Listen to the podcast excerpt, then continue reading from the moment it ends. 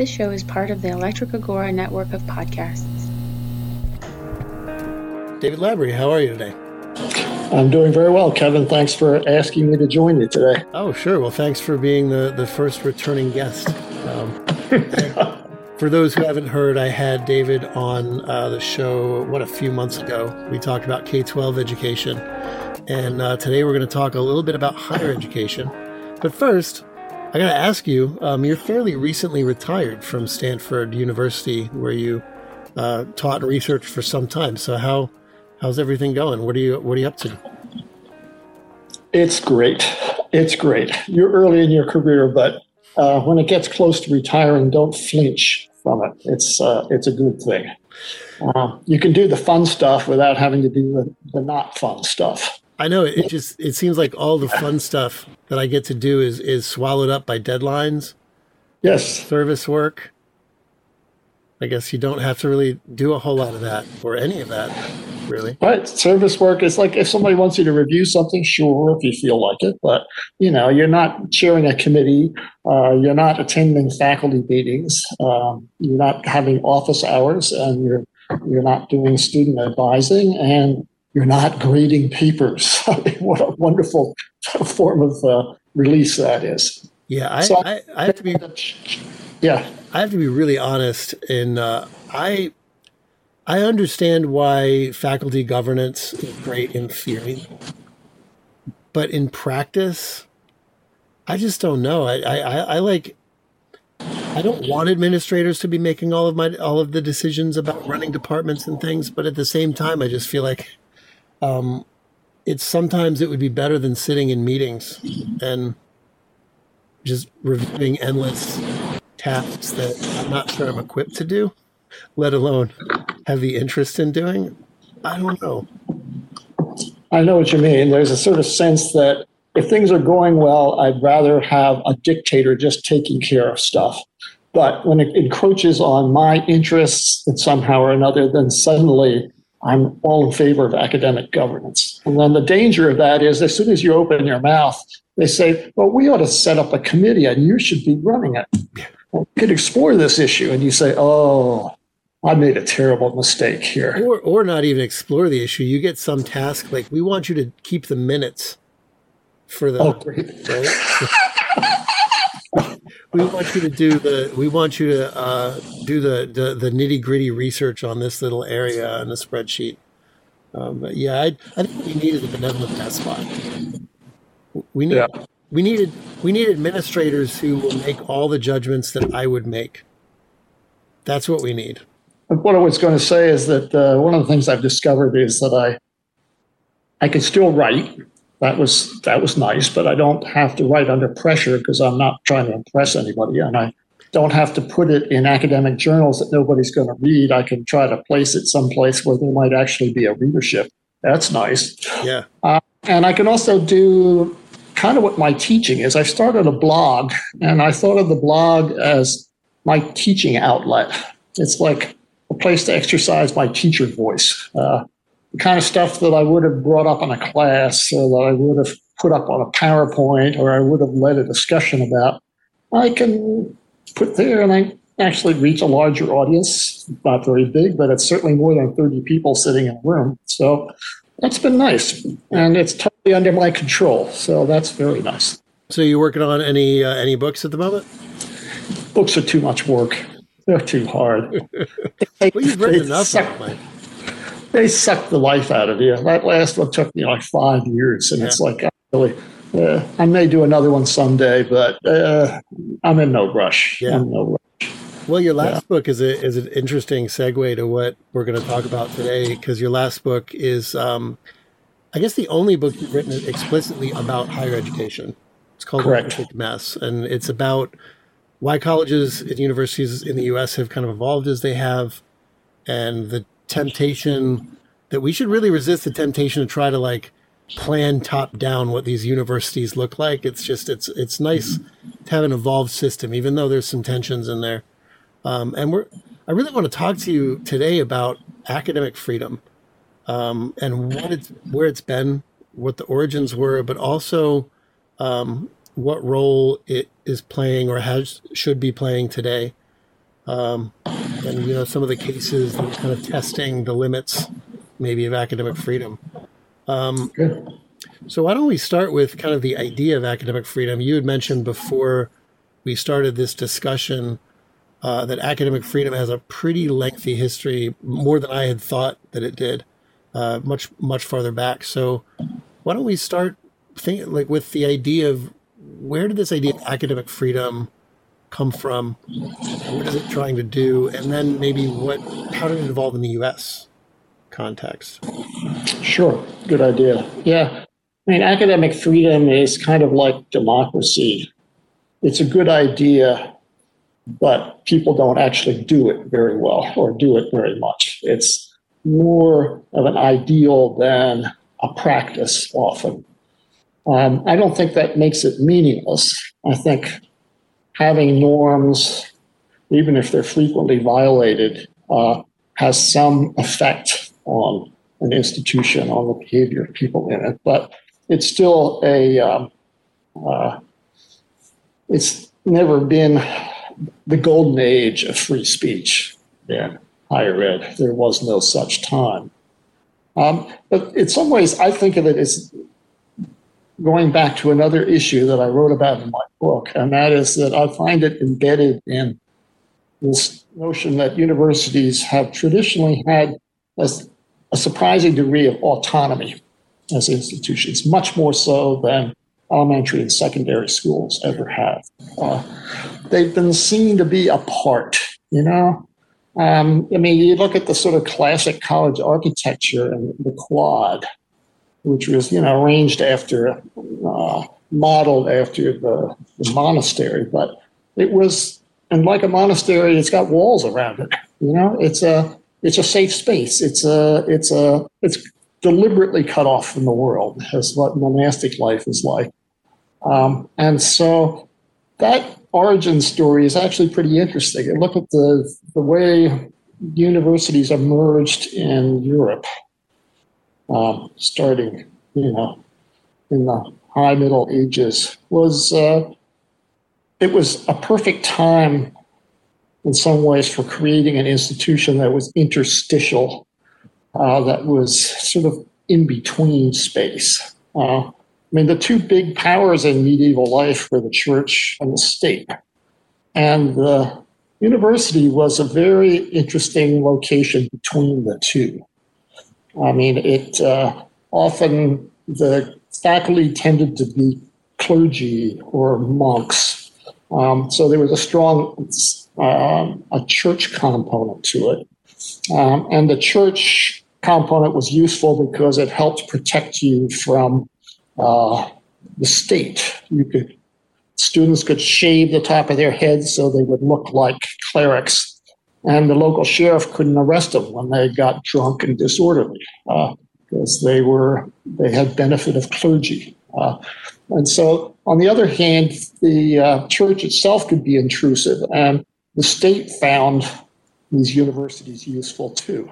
The local nobles, but particularly kings, relied on um, relied on universities. University professors that would write treaties for them, and serve as diplomats, and, and would serve as their legal scholars. And so they were they were kind of their intellectual uh, uh, army that they could use. And so the state had a good uh, incentive to protect them against the uh, the church. So, and it worked at different levels too. The Pope would defend the church against the local bishop, and vice versa. And the king would defend the university against the local noble who was trying to encroach on it.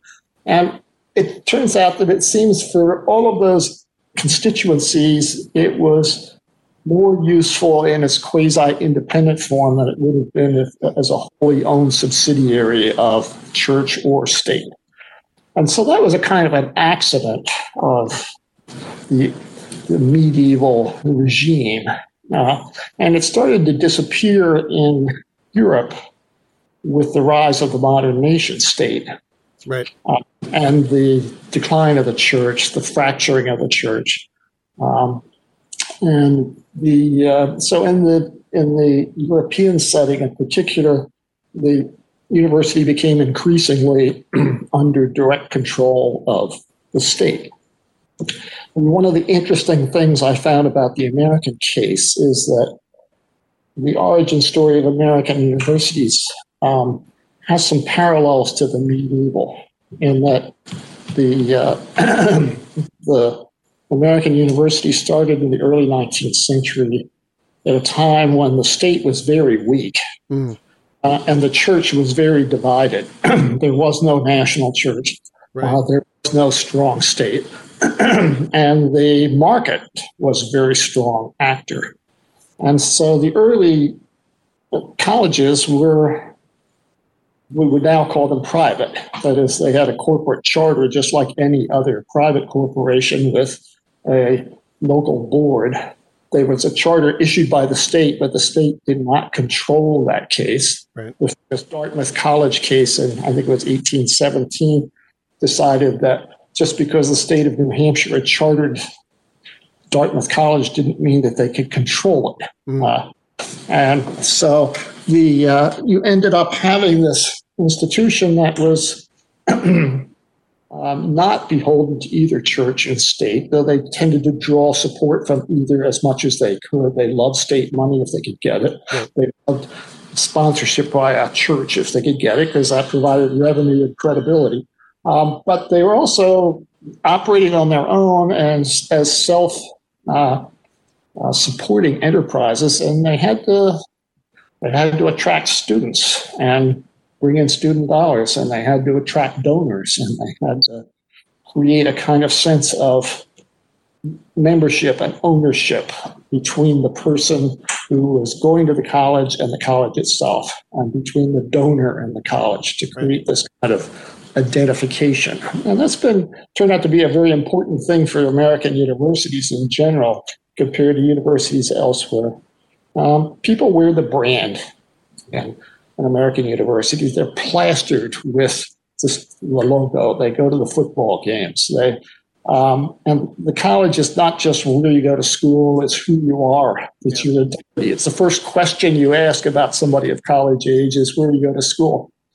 Um, and it sticks with you for life. You become a loyal fan of the football team and you make donations. And so that's been a very important source of independence for the university. And so, right. in some ways, I think of the free speech as an emanation from that quasi monastic setting right. of people that are partially cut off from the world. They're connected with the world, but they're a little outside it. They're in that ivory tower. They're behind the walls. They're inside the quad. Yeah, it does seem. It does seem um, like it's a it's a it is a little bit of a different thing though to say that the institution as a, as a whole is free and autonomous versus the individuals in the institution are free and autonomous, right? So like. Yeah. You know, uh, Walmart is a private company and they're autonomous to, to a large degree, but that, of course, doesn't prevent them from telling employees what they can and can't do. And universities are obviously a little different. I remember um, a former uh, department chair talking to me at some point. I was a graduate student, so I guess he felt he could be open about this. He's like, Kevin, I don't know any other career where I, as a department chair, could contact one of my um, staff, one of my faculty, and say, you need to be doing this, and have that person emboldened enough to write back and tell me why they won't do it. Mm-hmm. Right? There's no other industry on the planet, it seems, where that would happen. Yeah. But it does happen. Um, yeah. You know, probably for worse in some cases and probably for better in a lot of cases. So uh, the idea of academic freedom as an individual thing that faculty members have, and not just the institution, but faculty members. Um, how did that start, especially in the American context? What where did we start experimenting with this idea of academic freedom and tenure as a formal thing that you're granted as a faculty member? Good. Yeah, it's a good idea. I would like to come back to that issue about uh, the uh, independence of the faculty from the administration, because I think that is also part of the story, and it's particularly so in the American setting. But I mean, if you look at the uh, a case that, in some ways, the classic case that kicked off the whole idea of, tenure, this notion of academic tenure.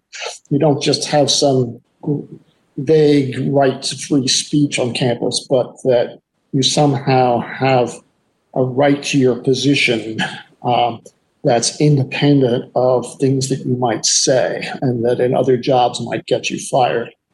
Um, that was a relatively late development.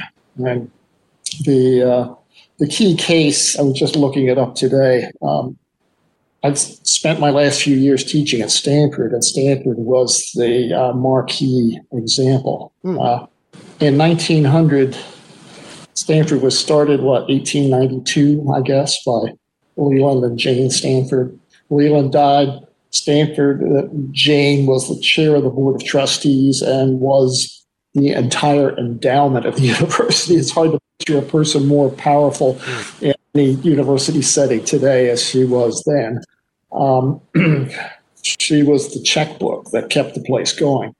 And uh, there was a professor there, and it's a, um, an economist named Edward Ross, uh, who uh, was he was a, a, Democrat, which of course was not a good thing. He supported Bryan, uh, but even worse, he was in favor of labor unions, and so she demanded that David Starr Jordan, the, the president that she had basically appointed, uh, fire him. He kept saying no, and he finally gave in and fired Ross. Mm.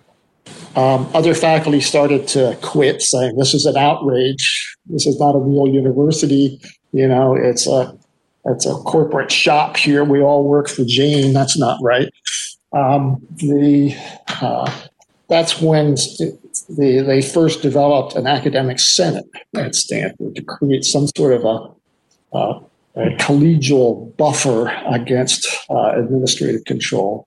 And that was also one of the cases that started the movement toward tenure and the American University of uh, Association of University Professors. Uh, so the idea of tenure started emanating out from that case and other cases like it right at the turn of the century yeah. which was the right time for this to happen. That's what the university was no longer just a sleepy little college, but it was turning into a big research enterprise yeah. with a high public profile yeah. and a big budget. And so these issues suddenly were salient as national issues. Yeah. I mean, it's two things that really are interesting about the story to me. The first is that um, academic freedom I mean, at least that case kind of illustrates how conservative at one point the university was, and of course that's com- that's contrary to the narrative that you generally hear today. Right, is that the university skews very far left, uh, and I mean, you could even arguably say that academic freedom is is taken now to be almost like a conservative buzzword, um, whereas at that time it was taken to be a very kind of liberal, um, kind of buzzword against a conservative university. So that's that's interesting. Um, because I know that uh, if I if I remember right, the university was very skewed um, like during the McCarthy era toward like the the idea was like loyalty oaths, right? the the academic freedom was the mantle that battled against like loyalty oaths, and no, we right. we're not going to like not be socialists um, just because communism is a dirty word, and that was kind of the mantle yeah. of academic freedom. Yeah, and uh, again, it was uh, it was a nice ideal, but if you look at the practices of individual universities, they were very they they were not completely uncomfortable about pushing aside radical professors who right. just were sending out the wrong message. I was just I was just reading a book um, called Appointment Denied. Uh, I don't know if you're familiar with it. It's a it's the story no. of Bertrand Russell's. Um, the the controversy of I, I, I forget exactly what university it was in the U.S. that was going to hire him for a year. Uh, man, he had a heck of a time uh, battling there, and it just it brought home to me what how conformist professors have often been. Right, even yep. when we say we value academic freedom, um, it, academia has not been immune very often to a, a sort of um, conformity uh, in terms of pressuring other professors to kind of get in line and tone it down a little bit and, and that stuff. Um, no, I think you're right. And as I was nearing the end of my career and beginning to uh, uh, burn out as a faculty member, I, those were some of the kinds of issues that started to stack up on the on the debt on the debit side of the ledger as I was thinking about leaving. And I saw it in several different forms. Uh, the form that had bothered me for years was uh, one that I particularly saw at a place like Stanford, and that is uh, a, conformist, a conformism to a, uh, a vision of being a professor that had a pretty narrow craft view of itself. Mm-hmm. My job is to work on my advisor's project, mm-hmm. um, do a research study that would turn into my dissertation that grows out of that project, um, and then launch myself into doing a line of work that follows directly from that kind. Yeah. The same kind of research methodology, the same sort of um, theoretical framing, the same sort of uh, data that I'm using with, and then basically plowing a path through the rest of your career that could have been done by a plow horse with blinders on. You know, right. it's like, like an algorithm. You take the next thing, you plug it into the algorithm of your methodology, you spit out the result. You do the next thing, you do the same thing. It's an algorithm. Yeah, you just see it's like I know what the next step is here. I just do the next paper in the series, and I keep doing that. I get tenure, I get promoted, I get some esteem, and I can retire. And so yeah. that's not academic freedom. I know it's, it's, part of it is that, and this is an issue we have talked about earlier. Mm-hmm. many ways more self censorship than, than censorship. Yeah. When it comes to higher ed, we tend to say that's not professional. You know, uh, I can't use the personal pronoun when I write because that's not professional. It's not me talking, it's my data, it's my science here that's talking. And I'm, I'm speaking in a particular role that's very carefully defined. Yeah. And I, I really can't step out of it or I'm going to look like an amateur. Uh, you know, it's it's funny. I was uh, I'm I'm reviewing an academic book for a publisher right now, and it's a, a collection of essays, or what were very clearly essays, academic essays that are kind of molded into chapters by separate authors. And one of the things that um, I notice is that I notice it more in this case than in other cases in journals, but I notice it there too. Is that three quarters of the articles are literature review, let me defend my methodology. Oh, then I'll give you my conceptual framework. And then I'll explain every part of that and I'll cite other people who justify this conceptual framework. And then, like, the last three pages of the article are a very brief discussion of what, what the results or the conclusion is. Um, and it's so, it, I mean, I, I understand why there's that academic protocol in some sense. I, you want to be transparent about your methods, great. Um, but man, some of these things don't make for very good reading and they don't they manage to say very little in 25 pages. Yeah and the less you say the more professional you are. That's yeah in a lot of you're building you're building on that foundation which is why like the methods section is so important and the data section is so important. The interpretation at the end that's a little risky because i'm not just standing on top of my data anymore and i'm not just pointing to my r squared right. and the tables, I'm actually have to say, does this mean anything? Does it matter? Uh, are there any implications that are interesting? Well, at that point, you know, you, better hedge your bets because when you when you move away from your data, you're now in amateur territory. You're no longer speaking as a professional.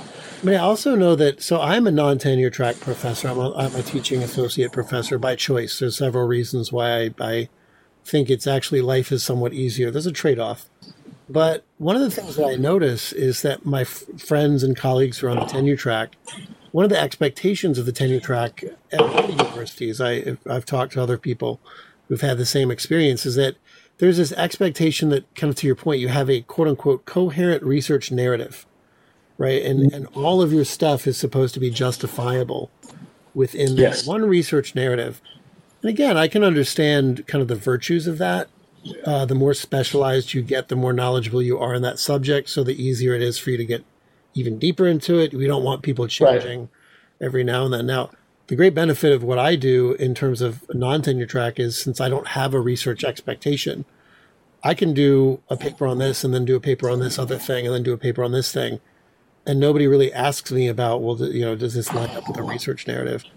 I always found that to be kind of interesting. Um, you're right; it doesn't it doesn't conflict with academic freedom, but it is a certain sort of self censorship that also kind of makes for I don't want to say uninteresting research, but as everyone gets more specialized, it's harder for anyone who's not in this narrow area to read anything that that is a, a bit farther away from the field. No, there's a lot of interesting issues there. I really like the, that case in point about the way you've chosen to pursue things. And your choice reminds me of what's going on with some journalists right now who are basically quitting the magazines or newspapers they work for because they couldn't say what they wanted to say. And they're going to Substack and they're charging people $5 a month to read their stuff where they have total editorial control. Yeah. Uh, there's something quite liberating about being outside of the traces and say, you can't, uh, you can't tell me what to write. You can't tell me if this is, this is professional or unprofessional. This is what I do. And if I'm getting an audience, uh, that's fine, you know? Yeah. So then the, so I think the, um, you, you written an article, um, maybe several months ago about this, these two trends that you notice in, um, doctoral students. One is like the technician that you just talked about. Find your area, pick your lane, get your methodology, and just plug and play. You know, plug and play your way through. And the other, mm-hmm. um, which I think brings us more towards the area of academic freedom, is uh, the justice warrior, is, is what you call them. Um, not social justice warrior, because I don't think you want to put a political spin on it, but just any sort of justice warrior. And the justice yeah. warrior, if I remember, is kind of like you know the conclusion you're supposed to reach because you have an idea of the world and you have an idea of academics as an activist for that world. Mm-hmm. And your job is almost it's almost the opposite of the technician. The technician starts with exactly. methodology, and whatever the conclusion is is whatever the conclusion is. And the activist is kind of like, well, I do I do it backwards. I know the result, and I figure out uh, backward steps. What is how am I going to get to that result? And I can't get to any other result because I'm an activist for this particular. No, you're right, and it's like it's really I found the pairing really interesting to see. On the one hand, you have people who are focusing entirely on means and not on ends. The ends are peripheral. Uh, my the core of every academic paper is the methods and the data presentation, and everything else is just there. Actually, when you ask academics where they start writing a paper, they usually don't start at the beginning. They, they write the methods section. You know, uh, they, they, you can put these chunks together, and so there's a way in which that's uh, the means are everything. But there's this flip side, which is like the uh, there's a powerful social vision of some kind that is that has a strong moral component to it that guides my work. And uh, my job is to make the world better. My job is to uh, create roll back injustice and racism uh, and my work is is shaped around that goal. And um, so it means that for a lot of issues, uh, there is a right answer that you know in advance because it's an answer based on um, an ideological position and a moral stance. Uh, it's not piled up with data, though you can always bring data to support the point once the point is made, but it's often after the fact. And I find that really, I found that really frustrating. I was used to dealing with the technician side where I kept trying to push people. Why does it matter? Who cares? Mm-hmm. Why do that study? Is that really sometimes I would ask people when they got into we're going to write a dissertation, they'd come in and they'd tell me, here's here's what I'm thinking about doing. And what I'm thinking, hearing it is that how could you possibly get up every morning and do something as boring as that? really, I mean, how? Why would you throw your life into this? And then why? And then why would someone read that? Right. Yeah. So, firstly, why would somebody read it? And often, what I find is that people would, uh, if you say, "Well, where did that come from?" And after a while, you tell a backstory. And way back at the beginning, there was an interesting issue. There was an important point. There was a thing they saw, something they cared about, an intellectual problem they were pursuing. But when they got into graduate school, they got that professionalized out of them. And they had to sort of do the job. You have to convert this into a, uh, a performance of academic professionalism within a particular genre that's pretty narrowly defined. Yeah. And so carve off all the interesting stuff and plow ahead. So, and I was saying, I was kind of used to that side, but I was a little shocked to find, and there's something very anti, anti-intellectual about that because you're not playing with ideas. You're following an algorithm. You're taking another step down the the uh, the, the uh, plot that you're plowing here. Uh, and there's no sense of I'm in a university. I'm going to look around and and find interesting stuff. But then I found this other kind of anti-intellectualism, which was more ideological. It wasn't sort of the professional uh, uh, chains that were holding you back. It was more an ideological position that uh, there's some issues you just can't explore. Uh, there's some positions you just can't take. And I particularly found that hard in a classroom setting um, particularly when you were trying to have a whole class discussion, because the the the voice with the strongest moral stance behind it, and a voice that's quivering with emotion, is really hard to argue against. Uh, it's hard because it means something to you and I'm just playing with the idea. So maybe it seems frivolous. It also seems bad because if I argue with you, then I'm making myself a racist or a sexist. Right. Um, and so I'd find that people were, in a sense, shutting themselves down. I would have students individually telling me, says, I don't know.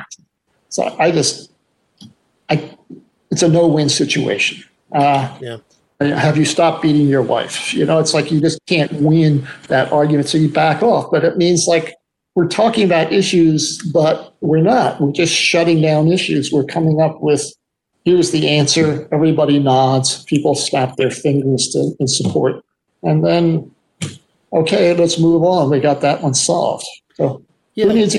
if you don't even discuss ideas? Yeah, I, I, guess to me, one of the concerns with that is always um, you know, especially in a, in a world like philosophy where, you know, argument is supposed to be the, the most important thing. Um, sometimes it means that people come out with the, the right conclusions, but, but potentially re- very bad arguments. Um, yes. Because they're not considering, maybe for fear of considering, or maybe for fear of fi- having other people find out that you're considering um, these arguments against your position and taking them seriously. Yes. So even if the conclusion is correct, often it just kind of allows for um, weak arguments that to kind of go unchallenged and maybe not strengthen themselves up as, as they could. Yeah, no, it's I, it's like uh, even if you're, I would agree with you based on my own reading and my own data and my own sort of reasoning through.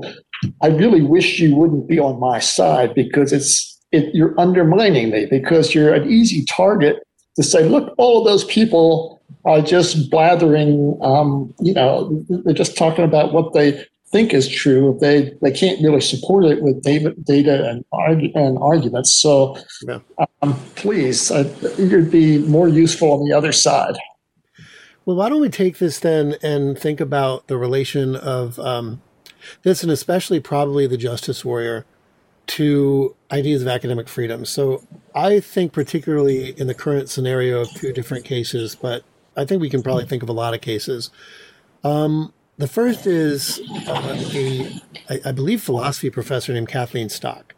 Um, she's forget, I don't recall the university she's she's at. She's uh, works in aesthetics, and she's done some work on on feminism. She's herself a feminist, but I guess she's what people would call a gender critical feminist, which I think her, her, her general argument runs that gender identity is a very important aspect of, of a person. We should always take that seriously. But there are cases where uh, natal sex should trump gender identity. And, and one of the cases she gives is like if you're talking about a shatter, I'm sorry, a shelter for battered women, um, it might not, it might be antithetical to that space to allow uh, transgender women to be in that space. Because even though they experience themselves as women, other people might not be comfortable with someone who even used to be or is natally a male and for this, um, she she's not lost her job. She but she has endured a whole lot of criticism from a lot of people in her field. She's been blacklisted from conferences. She just um, was the subject of a letter that was signed by I think 600 plus academics uh, condemning um, her work. I mean, by my read, uh, they're probably either misreading her work or they're probably taking her as, as making a case more extreme than I think she makes. But so there's one case. Uh, another case that I think illustrates this sort of self censoring uh, capacity of, of academics is uh, Mark Crispin Miller, who's a media studies professor at NYU. And during this COVID scenario, he's teaching a course on propaganda. And his position is that propaganda is not just the stuff we don't like, it's all sorts of messages that are designed to influence what we do and think that come through media. And he was talking with the students about COVID and how COVID is being covered. They were exploring in group projects how COVID was being covered. And one of the things that came up in class he mentioned was there seem to be several studies that suggest that masks may not be uh, as effective as, as some other studies and scientists represent at stopping COVID. And he just mentioned to his students, you might want to look at these studies because they seem to be pretty well done studies. But what's interesting is that people aren't really reporting them, um, that major outlets aren't reporting them. So for this, my understanding is that uh, a student, or at least allegedly a student, contacted the dean or the department chair, who contacted him. Uh, he was, I guess, taken out of that course um, they, I guess, issued a letter of condemnation. Uh, the Department of we don't support people, you know, issuing these sorts of, you know, pseudoscience uh, things. Again, kind of like the Kathleen Stock issue. My read is he didn't say anything that was as controversial as yeah. they made it out. But so these are just two examples of, of many that, that have a lot of people concerned, I think. Because what we're seeing here doesn't seem like – in terms of academic freedom as a job, a guarantee of a job, regardless of what mm-hmm. you say, they haven't lost their jobs. But the way I like to think of it is you can lose your job without losing your job. Right? So imagine, you know, someone like Kathleen Stock doesn't yet have tenure and she's blacklisted from conferences. Well, you yeah. need to present at conferences so that your CV yeah. will grow. Exactly yeah you know you need to be able to publish in these places and even if they don't even if it's a, even if it's a blind review and they don't know it's your paper if there are certain things that you think you can't say that in when you mm-hmm. try to get published uh, yeah. that's going to have a really interesting effect so i'm starting to wonder in some sense in, in the 21st century um, the idea of academic freedom seems in some sense kind of futile or this idea is, really, I guess, conflicting with other ideas, which are that, like, we have political views, we express them through Twitter and all these other places. Can we get in trouble for those things at universities? Yeah. It seems like we can. Um, so I don't know. I, I, I, I don't know. I, I don't know if you know at all about those two cases, but it might be interesting to kind of talk about where is the line. Um, you know, uh, should academic freedom protect you not only formally to keep your job, should it protect you in other ways? Should it protect you from being blacklisted at conferences? Um, should it protect you in the event that your department or, or university or college writes a letter condemning something you've written? Uh, I don't know if you have any thoughts on that. Yeah, those cases I find really disturbing, and they're just there every day popping up. Uh, and what's one of the things, in light of this idea about academic freedom, one of the things that's interesting about them is that administrators are often involved, but they often are not, they're responding, they're not generating the problem. Uh, mm-hmm. The saying it, academic freedom used to mean Jane Stanford can't fire you just because you have uh, political opinions she doesn't like. You know, if you're doing your job, if you're playing the professional role correctly, you should have tenure in your position and not be threatened by that kind of control. That was a freedom from the people above you, uh, from just exercising their role as employer to just treat you as an employee at will and to say, no, there has to be really serious cause here. Uh, there has to be a pretty major barrier that you'd have to get past. Here, we're finding it that peers are doing it. Uh, it's a it's a peer, a, a kind of ganging up on a peer, and then the peers send their and they bring their students with them, send that message up, and the administrators say, "Now, what do I do? I got a mess." Uh, and administrators don't like messes. Uh, and something we had talked about earlier before we were uh, recording, the uh, one of the things about universities is that they are they their highest the thing they are most focused on protecting and defending is their brand. It's who we are. And so we need to be credible. We need to have a brand that's strong and positive. And uh, controversy, uh, dis- dissension and potentially um, unpopular views that stir up a hornet's nest, particularly now with social media, of opposition that makes us look bad.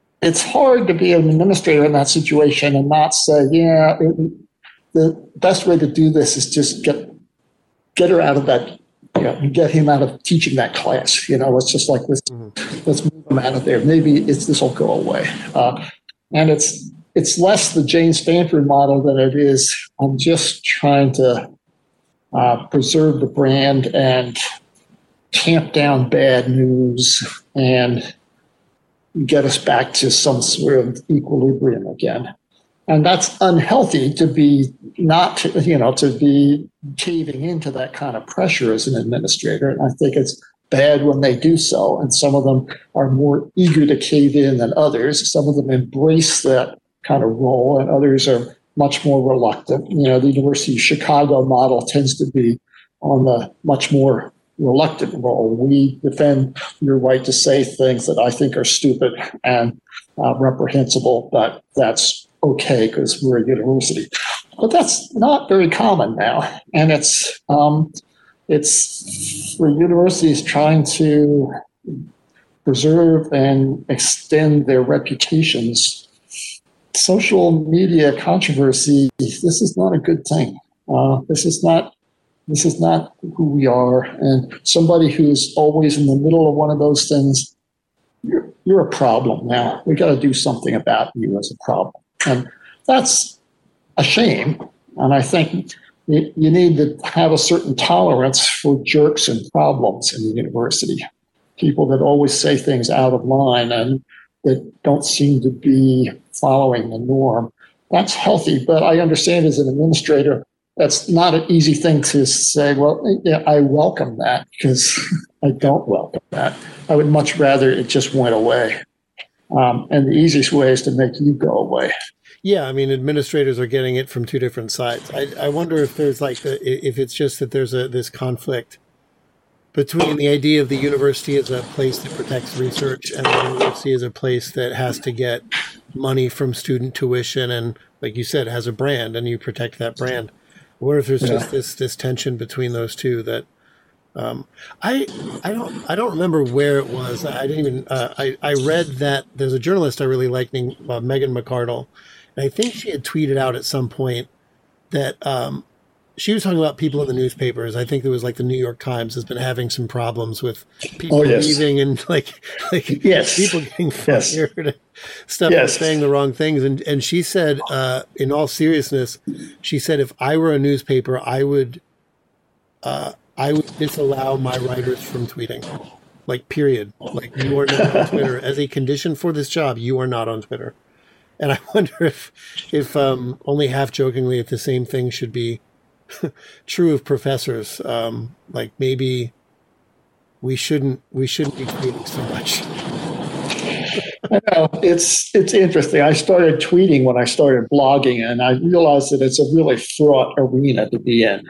Yeah. and really need to keep thinking, what is my voice here, uh, and to to figure when do I not click the retweet button, and when do I decide I'm going to keep out of that issue. You know, I've got views about it, but not necessarily that I'm afraid of expressing them, but if I do, it's going to deflect attention from the things I want to be people listening to me about. And so maybe I just treat that as noise that I'd rather not create. It's an interesting psychological experiment. Um, you know, Yeah. When you introspect when you're doing that, you realize, oh my gosh, I'm thinking about not retweeting this because of what other people will think of me. Exactly. Of like guilt by association, or oh, will you Right. endorse this position, or uh, something like that. I mean, that's that's another area that's really troubling for academic freedom. Is um, what happens when an academic acts in some ways as either an academic or the smart guy on Twitter and tweets something out or retweet something. So, in one sense, you can say, well, they're not acting in their role as a researcher. Right. So, so this isn't academic freedom per se.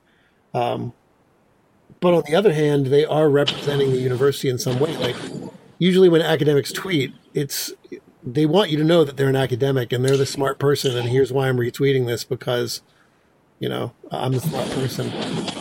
Yeah, and your letterhead is part of your brand. You know, it's like this is why academics are so eager to be, you know, climbing the status ladder of universities because some letterheads are worth more than others, and I get a bigger megaphone if I have this letterhead rather than that. So they're certainly not shy about letting you know where they're coming from. You know, They're usually tweeting in an area that, uh, if not directly related to their research, is usually in their field, right? So, like if you're right, right, uh, a professor of feminist philosophy or you're a professor of you know moral philosophy you're probably tweeting stuff that's more or less in your area um, i don't know I, I, I take i'm quite taken by stanley fish's kind of narrow view of academic freedom in this matter i, I don't know if you've had Yeah.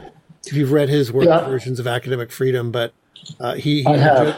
yeah, he jokingly says that he's probably the only person who subscribes to his position, and I, I think I'm a, the second one. I, I think I do. And his view is very narrow. It's like if it's not directly related to your research, um, this should not be considered an academic freedom issue. So if a professor is trying, like he was, re- he was responding in his book to professors who do believe that if they get fired, let's say for social media posts, um, they can proclaim academic freedom. And his point is, no, you that, that's not that's not the kind of thing academic freedom protects. It's your research. Um, as much as I don't want to see people get fired for tweets, um, I think it's a stretch to call that academic freedom. Uh, I don't know uh, if, what your thought is on that, but I don't know. It's a slippery slope there. I mean, you know, Edward Ross was an economist, so he was talking about economics issues. The guy who got fired by Jane Stanford. no, did he, was he did he write yeah. publications or did he just Yeah, and it was speeches and stuff. And so, so part of it was, you know, writing things that were pro labor, but part of it was also being a political actor right? uh, and, you know, uh, supporting this candidate over that candidate. Right. And it's hard to say people shouldn't be allowed to be political actors just because they're professors, and that they certainly shouldn't be fired because the party they belong to, or because how they voted, or even how they express their views, and, and that not necessarily have anything to do with their work. So I'm a little concerned about that. On the other hand, I really think professors need to be thinking very carefully about what they do on social media because um, you also are a brand. Yeah. you know, this is in part, it's like, and you're you've got a kind of persona that you're developing that's a professional persona and it's based on credibility it's based on being knowledgeable it's based on um, uh, knowing what you're talking about and having the evidence to support what you're saying and and speaking within your expertise and not blathering too much about things that you're not expert on. And i think it's good for people not to be shooting their mouth off about every subject, especially if it looks like they're somehow standing on their professorial position and doing so. Right. Now, kind of like the uh, Max Weber's take on that. You know, science as a as a vocation uh, that you know you can you don't don't stand on your science and say here's what we should do I mean, science never tells you what you should do. It can tell you what things are more, what things work better than others. They can tell you how things work, but they actually, they can't tell you what should public policy be. Yeah. That's that's either a different situation. And once you become a policy actor, that's okay. But you want to be cautious about saying my credibility as a scientist means that my view on this policy question is trumps yours. Right. So, so, so the word Trump. So don't be Richard Dawkins or Lawrence Krauss. Is, or, yeah, I'm a little nervous about, you know, like you're going to, yeah, I'm the expert on everything here because I have a PhD. And it's like, no, no. It's like, uh, stick to, uh, better to stick to things you know. And, uh, but also don't, it's kind of sensible. Don't create unnecessary um, uh, dispute and controversy unless it's around something that really matters and it's worth investing in and it's part of your of your professional role. Yeah. Otherwise, it's a distraction that's going to make you less effective and it's certainly not going to help your I mean there are some there are some disciplines and there are some scholars though who've gained a lot of traction precisely by becoming kind of the activist oh, yeah. on Twitter. So it's almost like the reverse incentive, which is like I could imagine some areas of thought where you're questioned if you are uh, if you're not active on Twitter, if you're yeah. not kind of playing the um, kind of the the the, the warriorship card on Twitter. Yeah. Question for that. Yeah, I mean, if you're comfortable preaching to the choir, then the choir is going to be encourage you to keep going the way you're going, and yeah. that can be you can have a very successful career that way as long as you sort of stay within your bubble and you attract students who like that. You get published in journals that like that kind of work. Uh, you get invited to give talks to people who want to hear that kind of story. That can work for you. I don't consider it a particularly good use of your academic life to be yeah. doing that, and it's I I don't find it credible or uh, but it's certainly you can make a living that way. Yeah, I wonder. Um, first of all, do we need a, a, new sort of academic freedom? I mean, now that we're talking, we're talking about academic freedom in the age of social media and how blurry that line can get between your activism or whatever on Twitter, your presence on Twitter, and your research. And we're talking about it's it's different now because it's not really supervisors that are necessarily doing it. It's more cross peer. It's more of an egalitarian kind of right. self censorship. Um, I wonder is is do we need to design some sort of academic freedom, or should we design some sort of academic freedom that takes those things into account and draws some clear lines and says these are these are the things that we will protect you from, also from peer pressure, or you know, uh, we will or will not consider tweets academic freedom, but we're going to take a stand on that and we're, we're going to hold to it. I don't know. I have trouble seeing how rules and regulations can have much impact here. It's uh, how tenure itself is so vague. It's not written in any kind of black letter law fashion, even within you know the academic handbooks of various universities. It's always a vague and kind of negotiable term. I'm not sure how you get away with that um, how you get away from. I mean, if a department wants to make your life uncomfortable, they don't have to fire you. Right? They can put right. you in the corner office. They can give you all the classes you don't want to teach. they can overburden you with service work. They can do a whole bunch of stuff. So it, it is murky. I, then I, I mean, if that- been, I mean, you could, there's a kind of pure culture that's very strong in academic life. And a lot of our rewards as academics come from our reputation, and off, particularly our peer reputation. I mean, you think of that. You can't get published without peer review. Uh, you're being reviewed all the time on everything by people in your field, Mm. and so that's that's an essential part of the role. Um, and so it's it's been around a long time that peer thing, but it gets narrow when it gets more ideological sort of peer pressure rather than are you being a good economics professor in this role that you're playing. Uh, that's that's a little harder to understand. But we also notice, know, you've been on faculty, you know that there are every department has a few pariahs off at the corner, the the edge. Uh, you know, it's maybe the one that stopped publishing years ago, or the one that has a reputation as being just a terrible teacher, and you try to keep that person away from important classes to teach. Um, or it was a it, those sorts of things. They're meaningful. It's it's not pretty to be in a pariah position. Uh, it's you, you kind of know when people are talking about you in the hall. Mhm. Uh, and you really don't want that. This is that's a that's a pretty powerful motivating uh, force. We don't get. I mean, you think about how academics get rewarded. We get paid better than we probably should be for a lot of the time, but pay is not the main form of support. It's it's prestige. It's it's reputation. It's goods. It's awards. It's titles. It's endowed chairs it's chairing committees, it's being an editor of this and a vice president of that. You know, that's like that's you stack up your your curriculum vitae. It's just a, a big stack of merit badges that you've accumulated over the years. And so that means you're really sensitive of demerit badges. You really don't want to accumulate those.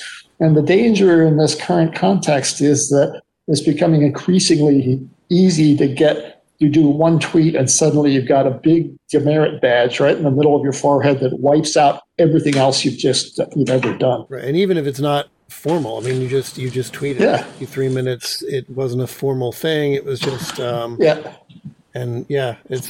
I mean, I, I also know that one of the criticisms of tenure has long been that the tenure process is supposed to be obviously about academic freedom, which is supposed to be about the freedom to kind of publish potentially radical against the grain stuff. But the whole tenure process seems almost designed to select out the people who would benefit from that sort of thing, right? Like to get tenure, you really have to show for what six years, really, usually, uh, that how good of a team player you are and how you will never say anything that. Um, it's not like put it this way: if, if an academic who really would benefit from tenure gets tenure, that means they've been lying for six years, right? No, If- and if point. they Yeah, what they yeah. really think in those six years, then they're not going to get tenure because they're going to be weeded out. So it almost seems like a, a counterproductive process, whether that's by design or just by effect.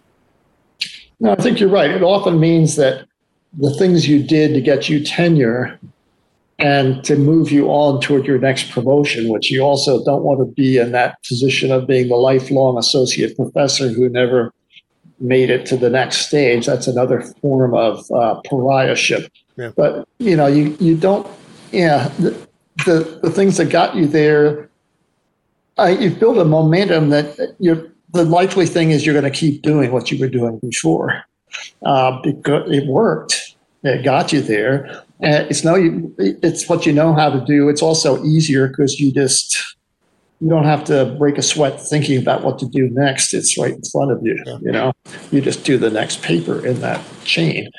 Um, the it's it's sad, but I think that's often the case. On the other hand, it can have a different a case. I I remember distinctly um, the summer I got tenure. Uh, my mouth opened up in faculty meetings.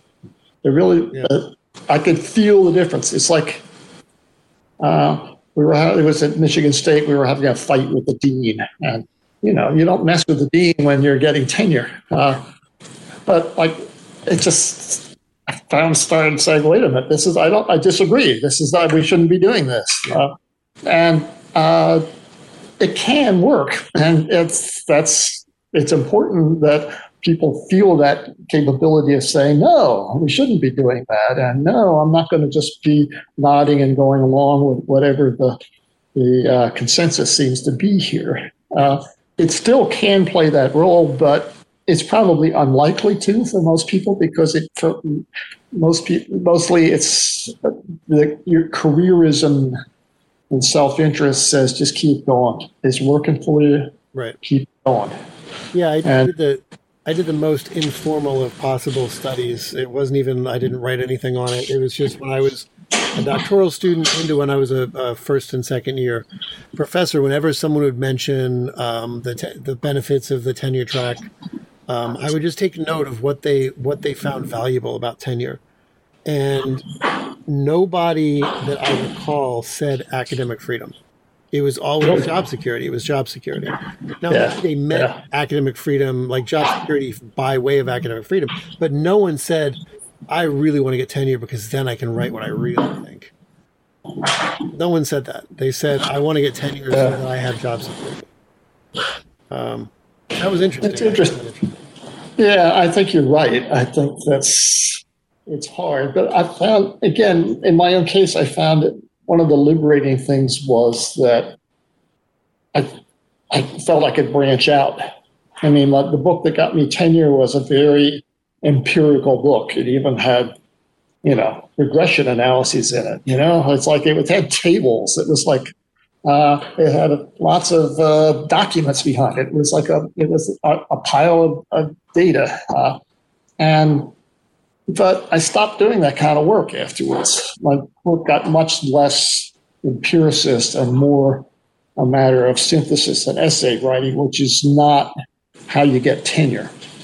Um, and I also felt much more comfortable about branching out and started doing stuff that was a mile wide and an inch deep, uh, which is also not how you get tenure. Tenure. Very deep and very narrow. That's how you proceed. So it can serve that role, but it's tricky because, as, as you're saying, the things you need to do to get to that point of freedom Yeah. are things that are likely to trap you in the traces forever afterwards. I wonder, um, it's kind of as a probably last question. Um, you mentioned Substack earlier as kind of a trend in journalism where people are kind of uh, being fired from or leaving magazine writing because they're they're unsatisfied with the constraints or they're getting fired because they're not meeting the constraints. So then they go to Substack and Patreon and stuff, and, and they can just k- kind of uh, write directly. I wonder um, whether you think that academia will start to go in a similar direction. Um, I personally think that especially the humanities are going to be a tough sell at the university from here on. Because Oh, yeah. if you think about why you go into the humanities, um, I mean, unless you just really love the subject and you want to spend years getting a degree that probably won't serve you very well professionally, um, you get it for the, the degree, or you get it because that's where all the resources are. That's where the people are. That's where the libraries are. Well, the latter is being taken care of by the internet. It's Right. it's not necessarily where all the smart people, all the resources are. Like if I want to study philosophy, there's no particular reason why I have to do it at a university. I can find tutors, I can Right. find all the books. And then the former, I mean, I think we all, I think it's been shown pretty well that while a degree in philosophy will get you a job, it won't get you any sort of job that's different from a degree in, in other fields. Right. So I'm kind of pessimistic about, or optimistic, depending on where you're viewing it from. Um, the idea that the university is going to stay as this cohesive place that's like the all, full service, get your education here, folks. Uh, this is the only place to go. I'm wondering how many academics are going to, if they are going to start to go that private route um, like I'm going to offer my services online. I, I already know of a few quote unquote universities that are really like lecture, you know, like clubs you pay and you get access to all these lectures and you just have discussion groups and all that stuff. There's no degrees, Yep. but you can learn stuff there. Uh, I don't know if you've seen any of that or if you have any thoughts on is the university going to be this catch-all service in the future? Yeah, boy, I sure hope that doesn't happen. I mean, I'm I've I've been following that Substack phenomenon, and I understand why people are doing it. I can understand how liberated they feel when they get in that position.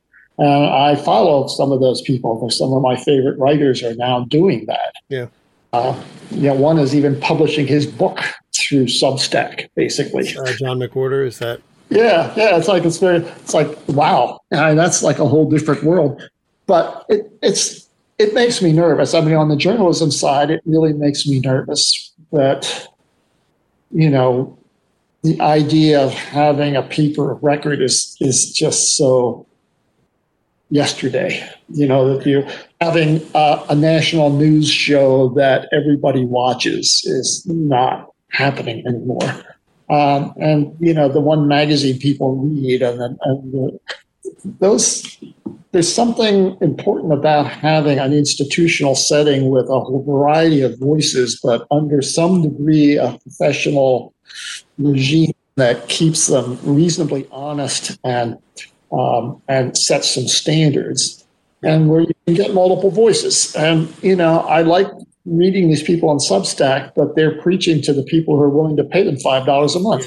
That's right. And so you have to. So somehow I have to construct my own magazine by following twenty people on Substack. And I used to- more than you would for a magazine. By the end. Yeah, and it's a it's yeah, it's a terrible bargain economically. yeah, and so the, the but it's also it seems in terms of social cohesion and ability to deliberate a democracy, it's really hard if everybody's just following Fox Channel or MSNBC or their favorite Substack person or their favorite favorite person on Twitter, and that that's the source of my knowledge now. And uh, the, the sense of common ground just disappears. And universities need to hold on to being some kind of a common ground where Mm. that that are more than just uh, you know opinion machines, but institutions that can serve a wide range of functions and are worth preserving because of that, even though we don't agree with what they a lot of what they do. Yeah. Well, I think that's a good place to uh, to end it. Um, I think we've been going, we've been uh, for a little over an hour, so that's probably where we we usually Good. go. But it's Sounds good to me. fascinating to, to talk to you again. Uh, first time on K twelve, this time on higher ed. What are we going to talk about next time? I don't know. This is fun. I really uh, I want to talk to you more about that choice you made about not doing the tenure track because yeah, that's yeah, yeah. Well, that's that's a, a brave step that not many people have taken, but yeah, it can enormously liberating. It's Yeah. just sort of you you you you have no control over me in that realm. I, Right. I my podcast is my podcast, and for sure. cool. Well, uh, thank you for for hanging out. this is great. I appreciate it. Yeah. Let's again sometime.